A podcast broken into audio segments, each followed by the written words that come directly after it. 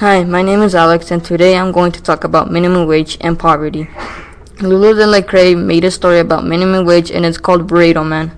In Burrito Man by Lulu Delacre, there was this girl named Alex, and she was embarrassed about where her dad works. The dad works at a burrito stand, and Alex, Alex is embarrassed about it. Alex finds a pink box that it's used for her college savings. She feels even more embarrassed and wants to ask her dad to take it off. The dad died from a heart attack and she feels bad.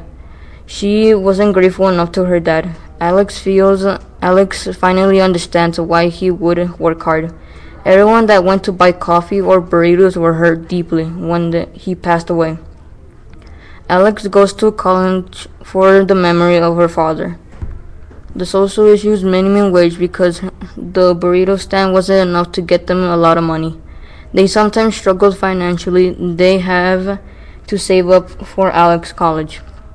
The social issues minimum wage is happening all over the world, especially in that are not developed. Thanks for listening to today's episode of Minimum Wage and Burrito Man. Here's a final sentence to leave you thinking about this important po- topic. We need to ask the government to raise it.